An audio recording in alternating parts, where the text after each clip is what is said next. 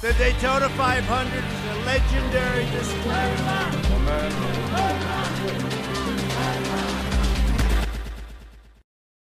大家好，欢迎收看《现观察》，我是林霄然。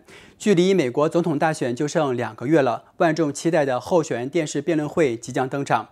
届时呢，很多中间派的选民会依据候选人在辩论中的表现作为自己的投票依据。因此呢，打好辩论赛对两党提名人来说呢是至关重要的。今天呢，总统辩论委员会正式公布了具体的安排。首场辩论九月二十九号将在俄亥俄州克里夫兰市的凯斯西楚大学举行，将由福克斯的周日新闻节目主播克里斯·华莱士担当主持。华莱士二零一六年曾经主持过希拉里和川普之间的第三场辩论，可谓是经验老道。第二场辩论呢，将于十月十五号举行，由公共电视频道 C-SPAN 的政治编辑史蒂夫·斯库利主持。NBC 驻白宫记者克里斯汀·威尔克将于十月二十二号主持第三场辩论。十月七号，今日美国华盛顿分社社长苏珊·佩奇将主持彭斯和贺锦丽之间的副总统辩论。此前一度传出拜登团队呢拒绝辩论，而川普团队要求加场的消息。不过双方的请求呢都被总统辩论委员会给拒绝了。对川普来说，他现在呢是跃跃欲试，迫不及待地想跟拜登同场辩论。因为他知道拜登呢在口才以及反应上面呢不是他的对手。今年民主党初选站在 C 位的前副总统拜登就成了众多党内对手群起攻击的目标，令他呢是疲于的应对。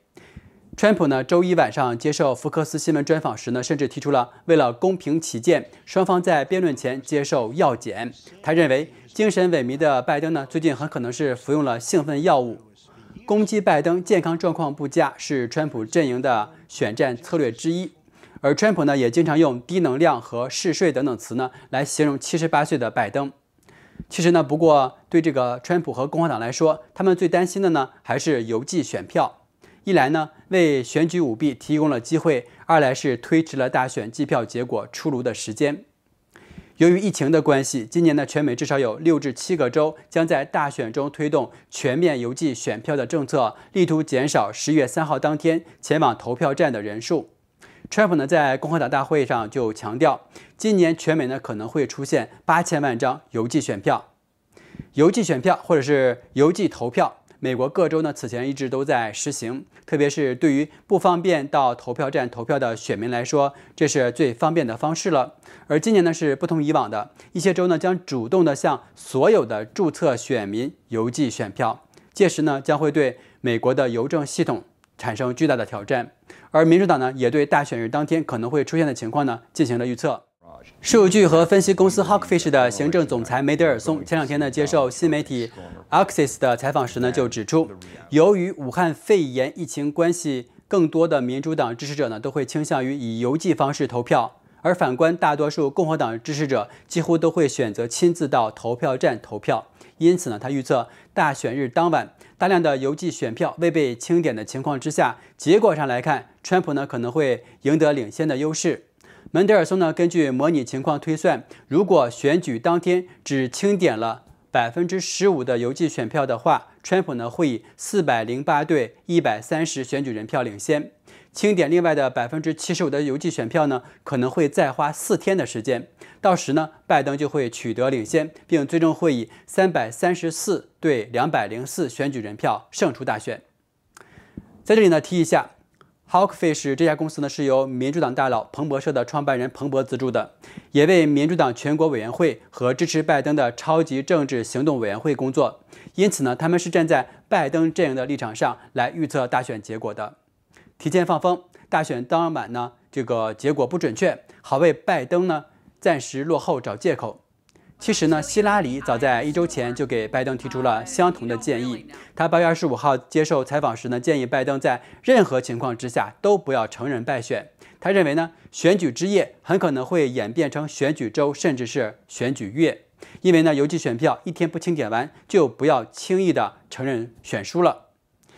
二零一六年大选，希拉里呢在民调领先的情况之下，最终在总体票数上虽然超过川普近三百万，但在各州的选举人数上以七十四票落后川普。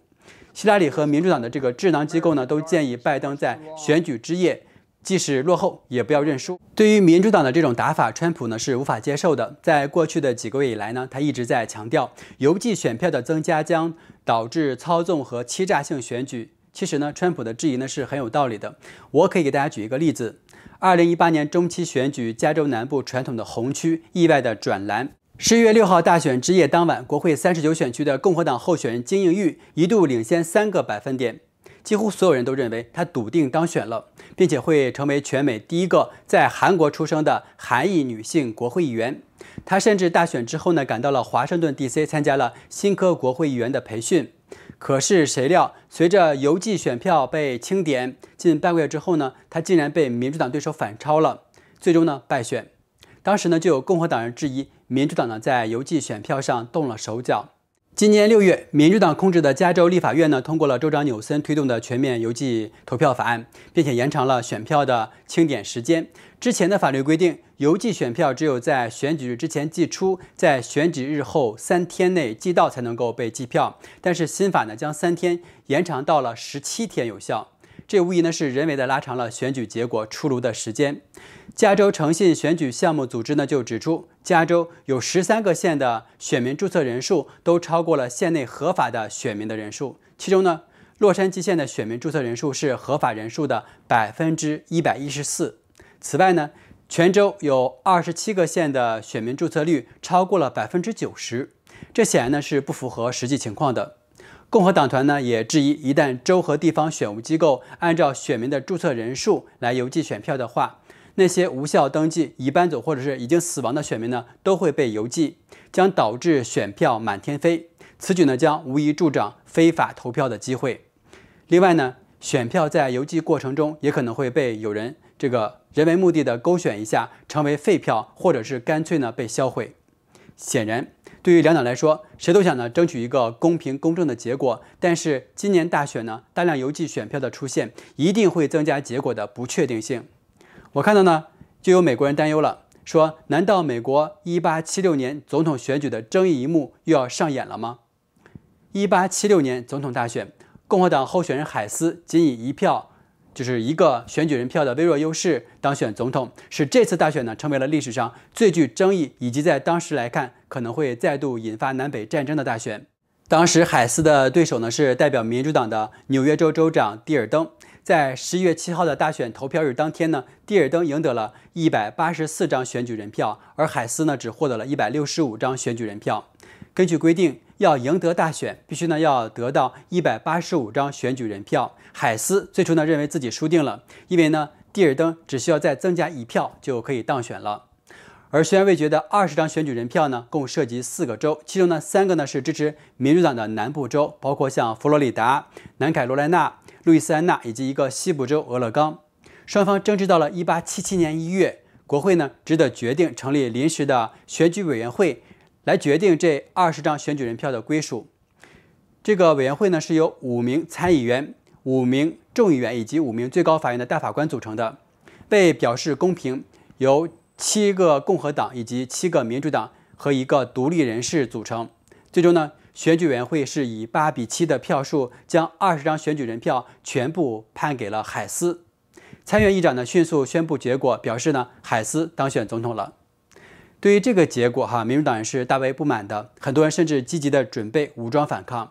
眼看着全国将再次的陷入南北分裂的局面，两党呢进行了谈判和相互妥协，最终民主党呢承认了海斯当选，而共和党呢同意从南部激进的共和党人控制的州中呢撤出联邦的军队。此举呢使得南方各州保守白人农场主的势力呢是大增了，种族隔离政策一直延续了近一个世纪。海斯虽然以一票之差赢得了大选，但是从全体的选民票数来看，海斯呢只获得了百分之四十七点九的选民票，而蒂尔登呢则获得了百分之五十点九的选民票。也就是说，超过半数的选民将选票投给了蒂尔登。这是美国历史上仅有的几次候选赢得选民票而没有当选总统的大选之一了。此外呢，一八七六年的大选投票率是高达百分之八十一点八，是历次大选中投票率最高的。这个记录一直保持到现在。好了，今天就到这里了。如果喜欢我节目的话呢，请点击我们的频道订阅。我是林萧然，下期再会。